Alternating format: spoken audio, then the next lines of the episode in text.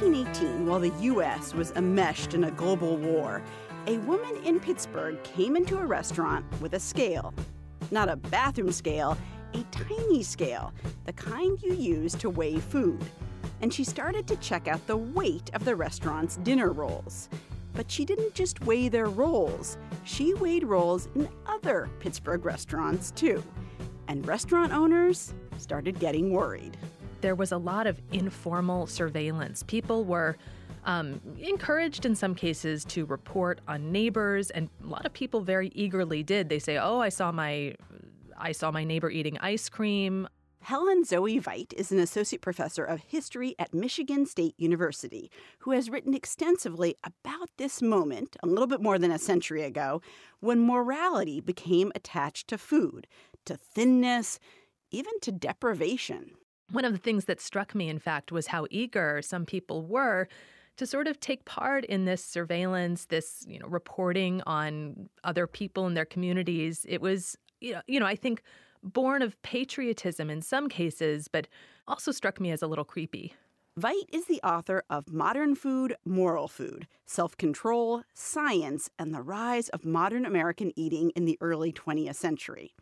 She says government pressure to reduce food consumption during the First World War would forever change how Americans viewed eating. Howard Heinz, who also lived in Pittsburgh, and it probably won't surprise you to learn, was part of the famed Heinz condiment empire, created a state food police to ensure that people weren't overindulging.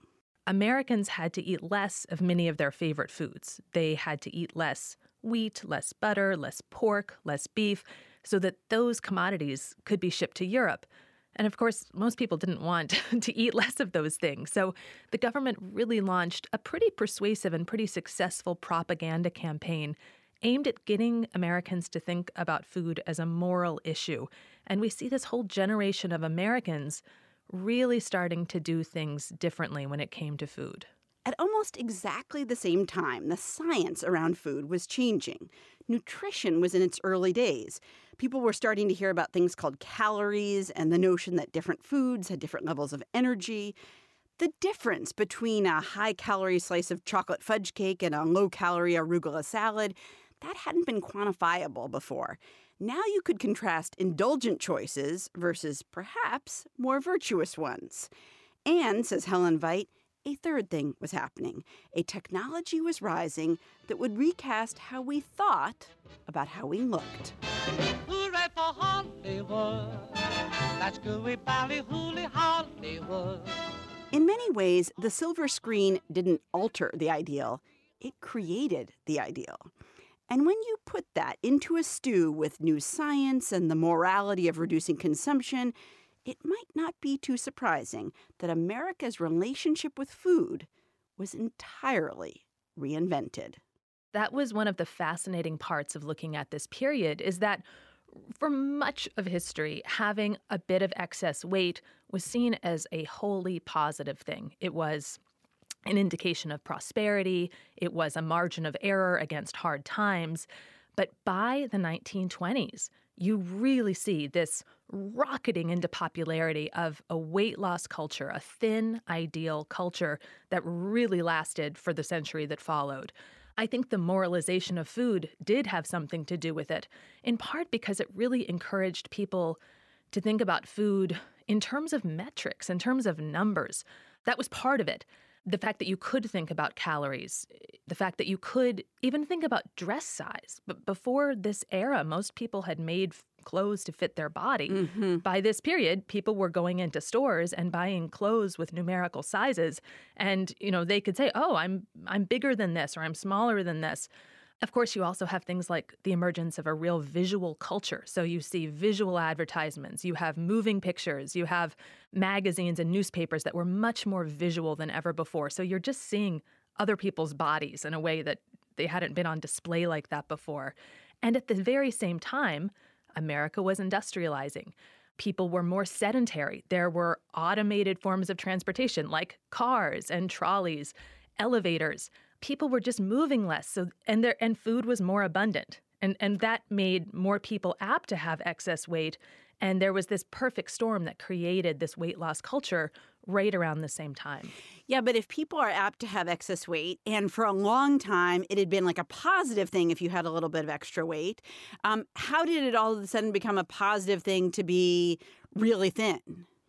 Well, another thing that was happening at this time was that epidemic diseases were really going down. Epidemic disease had been the leading cause of death in the 19th century, but because of vaccinations and other public health measures, all of a sudden people were less likely to die of a wasting disease. Before, people had associated thinness with illness. I and see. so that association was going away. Huh. And that, that was one big factor. Um, you write about um, a, a diet book that uh, a quote from it really caught my eye. Uh, this uh, this woman who wrote about successfully losing weight, um, and she said, "quote." There have been times when the sight of a potato has brought tears of longing to my eyes. And she said, um, There have been times when, this is a quote, she surreptitiously patted the soft cheek of a Parker House roll.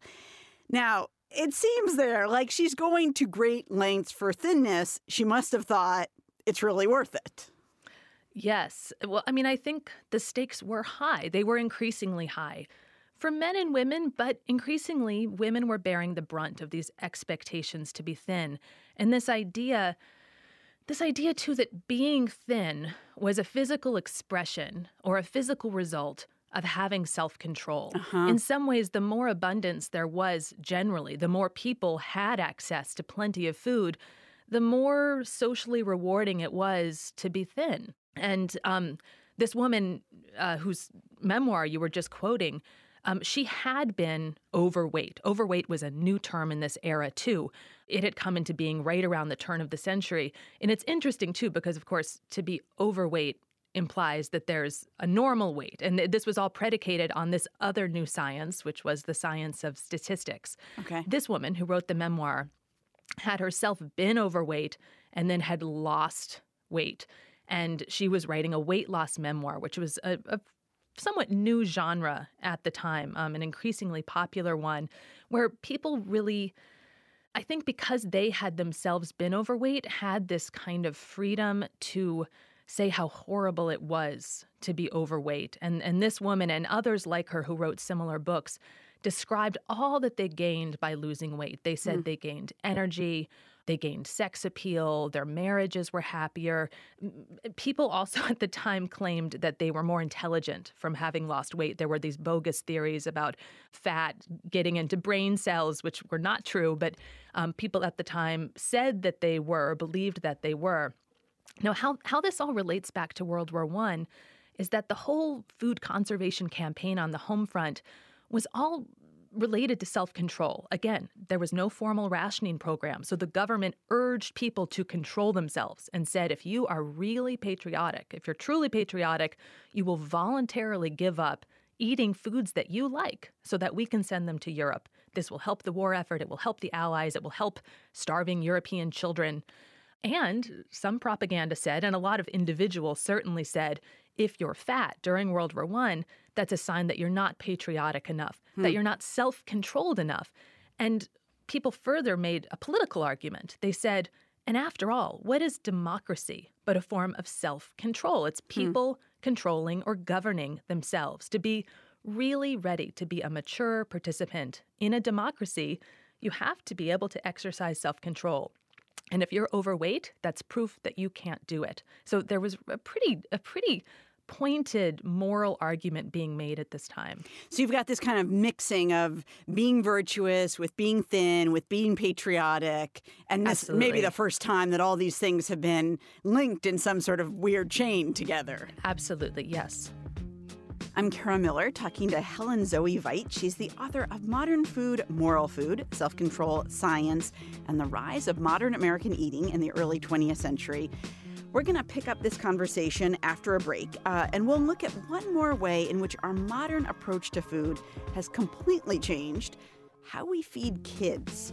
Now, obviously, kids are picky eaters, but apparently that's only become something that's obvious in the last few decades. We'll talk about that in just a minute. And remember, if you want to know more about what's on the show each week, what we're reading, you can follow us on Twitter at iHubRadio. From PRX and WGBH Radio, I'm Kara Miller, and this is Innovation Hub.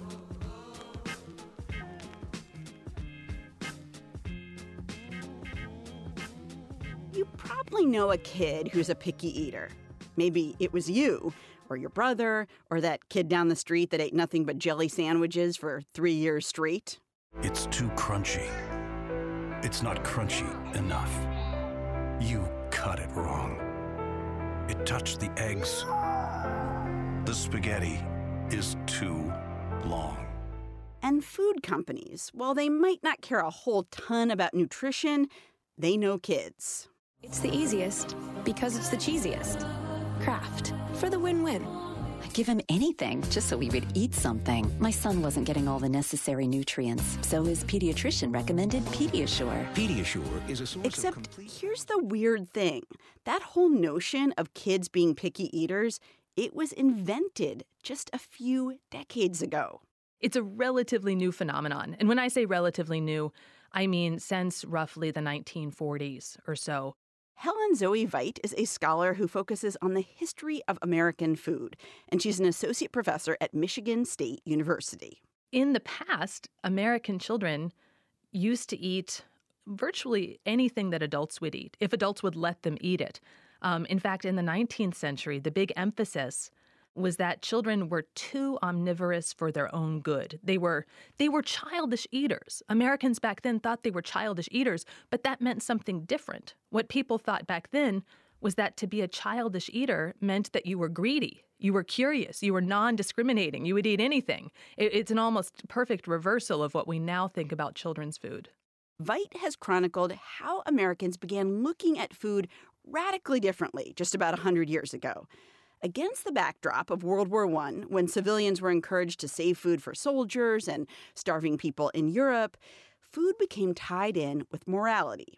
People who truly supported democracy, the thinking went, would restrain themselves from indulging in too much wheat or pork or sugar, and it would show on their bodies. They would be thin. And this is the moment when people began to idolize thinness, something that had not previously been true.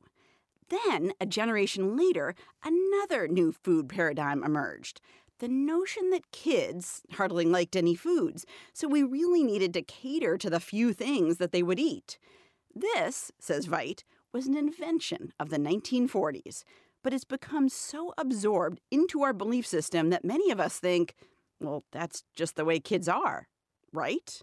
We see picky eating now in a way we didn't used to. And there's there's an example that I like to use or a comparison, which is that in our culture, we don't see children's refusal of clothing.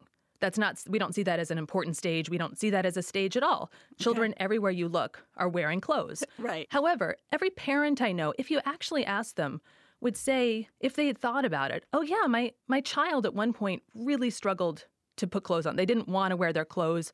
Maybe it was the middle of winter and they refused to wear their snow boots.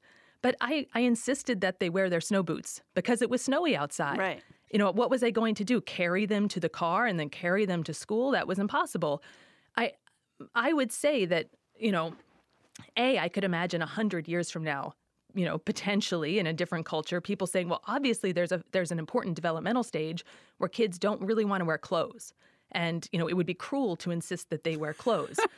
Whereas and whereas now what we're doing is is kind of the equivalent of carrying our kids for for many years when it comes to food. We we go to great lengths many of us. We cook separately we buy different things and we feed them things often that we don't necessarily think are good for them physically. We don't hmm. think they're the healthiest food but we sort of think we have to do that because we think kids are naturally picky.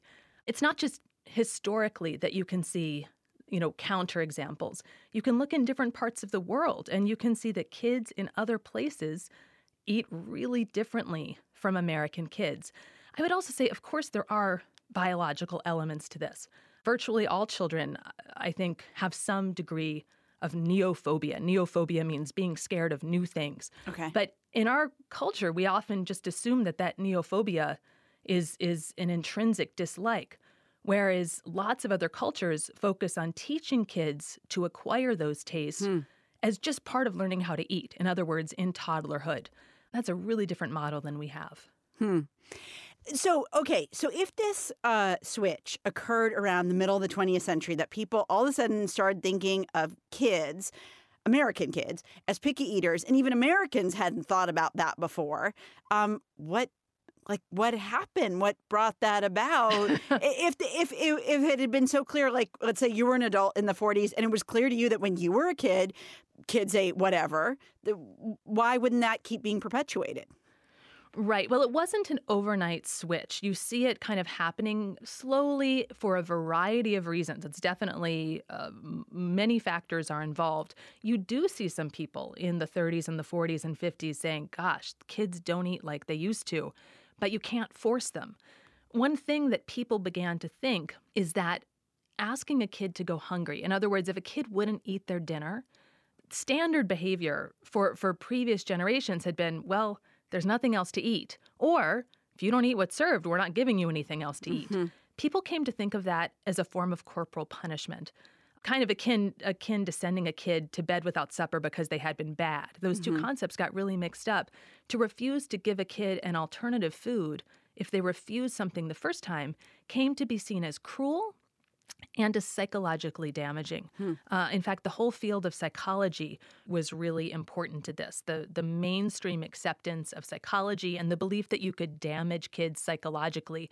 Um, one of the biggest proponents of this was Benjamin Spock, who was a total bestseller in the mid 20th century, and I think had a lot to do with making parents hesitant to enforce strict rules about eating. One other factor I'll just mention was milk, which we tend to think of as a pretty innocuous innocuous thing and something that's important for children. Right. People started talking about it as being important for children in the early 20th century and started saying that children had to have a lot of it. A quart a day was the standard recommendation even for for young children, toddlers. And one of the results of this, of course, was that children whose bellies were often filled up with whole milk, you know, in their afternoon snacks, yeah. started coming to meals less hungry than they had ever been. And that was another really important factor that made kids more likely to refuse food. And today, of course, it's still really common for children to have lots of snacks and to come to meals probably significantly less hungry in many cases than children did in the past. Um, you're a parent, uh, and uh, I, I assume, uh, because I am too, that you're surrounded, even if it's not at your own house, by, you know, animal crackers and fruit roll ups and all that stuff, because, you know, kids. Um, uh, how does what you know, obviously, you know a lot more about context and history than probably most parents around. Um, how does that change? If it does, like how you feed your kids, or how do you think, if you were giving advice, how do you think it should change how we feed our kids? Yes, I have three children, and it's definitely informed, you know, how we have our meals. I I try to to make them appealingly hungry before meals. You know, I try not to give too many snacks right before we eat. It's not always possible. I try not to see pickiness. You know, as we discussed before, when they refuse food, and they refuse food a lot, especially when they were young and learning to eat, I really tried to take the perspective of saying, oh, you don't like this right away. Let me tell you why I like it. Mm-hmm. Yeah, I like that bitter taste. That's that's really strong, and I love how it's you know it's different from this kind of lemony taste over here. Mm-hmm. When my oldest child was young, we spent a year in France on sabbatical. And the feeding model for kids there is quite different. And there's a lot more emphasis on teaching kids to eat normal food, in other words, what, what we would call adult food. And um, I also gained confidence from that experience that you really can teach kids to like things that a lot of people would not even begin to think they would like. And um, it's been pretty successful. It's hmm. and it's and I have to say too, it's just it's easier for parents. I think parents, if they're hearing this, it sounds like such a chore to have to like have these battles. But actually it's not it's not a battle if if you can if you can teach kids to like it. And and again, I want to emphasize that it's not it's not about forcing kids to eat something. It's about teaching them to like it. And if if you can do that, it's just it's just better and easier for everybody. We talked about this coming together of uh, morality with food, you know, around the time of World War One. Um, do you think when you think about food and morality today, which still I, I think it's still very coupled. We we talked a little bit about like, oh, it's it's virtuous to eat this and it's kind of sinful to eat this, right? Um, do you feel like you wish morality and food would come uncoupled to some degree now? Oh, in some ways, yes. I mean, I I think there are major problems uh, with ideas about thinness in our culture.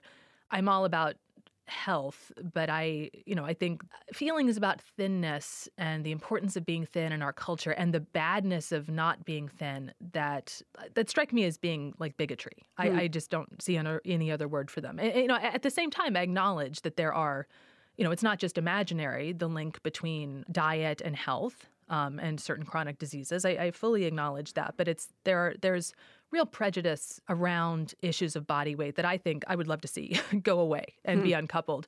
At the same time, I think there are places where I would love to see more morality when it comes to food, um, especially with the environmental impact of what we eat. I think some people are are, are increasingly aware of this. Maybe lots of people are increasingly aware. I really wish that it were even more widespread. I, I, think it's one of the most important things that we can do is to think more about what we eat and its effect on the earth. Helen Veit is an associate professor of history at Michigan State University. She's also the author of Modern Food, Moral Food Self Control, Science, and the Rise of Modern American Eating in the Early 20th Century. Helen, thank you so much for your time. Thank you so much. It was a pleasure.